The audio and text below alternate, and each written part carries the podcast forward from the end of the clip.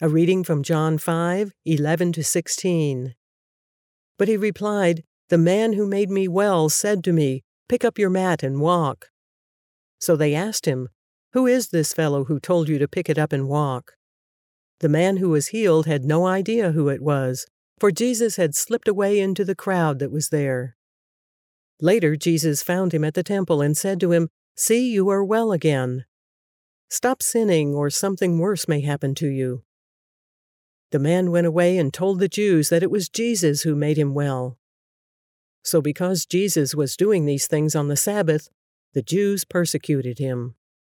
Mm, here we are, the third day in a row. We're still, uh, these guys are still upset. Who is this fellow who told you to pick up your mat and walk? You know, they, man, they are so stuck in their own ways. The miracle has taken place right in front of them, and they're just interested in their own ways. They're stuck in their own ways. And, um, yeah, I hate it when scripture is like a mirror, you know, and it holds up something and shows me something, a blemish in my own life. Um, I, I, you know, I like things the way I like them. I like. That's why we ways. get married, Nathan.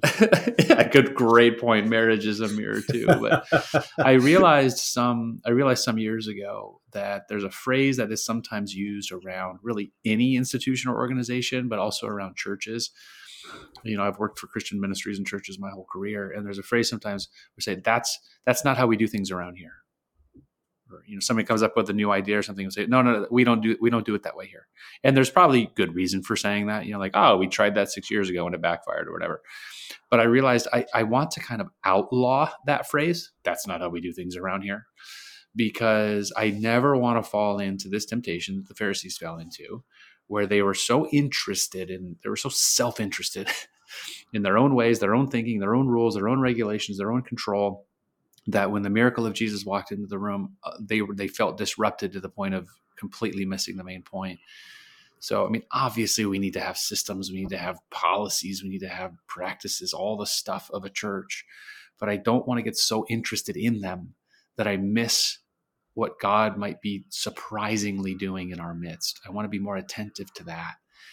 And I, I hope that that's at the end of my career. I hope I can look back and say, um, even though I love routine and I love the way things go and they're under control, I hope I was able to be disrupted sometimes by the surprising work of, of Jesus in our midst.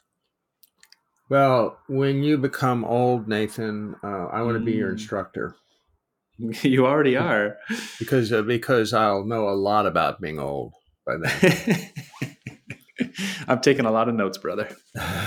Before that happens, I just want your response to uh, this kind of strange thing at the end of the, uh, the mm-hmm. passage. The man went away and told the Jews that it was Jesus who had made him well.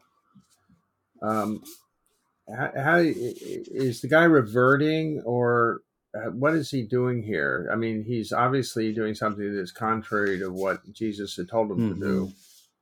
Mm-hmm. Um, but what? How do you read that? Yeah, it's a good question. So obviously, everything happens under this the umbrella of the sovereignty of God the Father. So everything has its purpose. Um, clearly, he's he's not doing what Jesus had asked him to do, and, this ends up getting Jesus in more trouble. They, they persecute him. It says you know, kind of similar to like, why would he ever have allowed Judas to be one of the disciples when he knew he was going to be trampled Well, it ends up obviously having this much larger salvation purpose um, when he gets betrayed. So I I don't know. That might answer your question. It is confusing because it would be a neater story, wouldn't it? If the guy not only was healed by Jesus, but then became an obedient follower of everything Jesus said. It's not quite that neat. it's more realistic. It's more human the guy couldn't help him. So part of it is just the joy, right? Like, ah, I'm so joyful, I'm healed. But then he goes and you know, he gets Jesus in trouble by telling the wrong people that.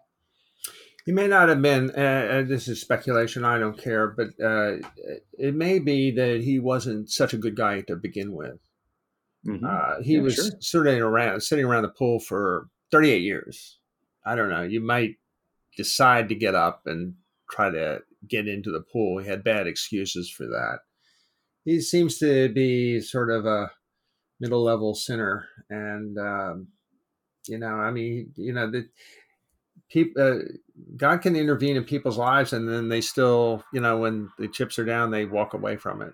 You know, so I, I think Mm-hmm. that it could be that Yep. too. Could be.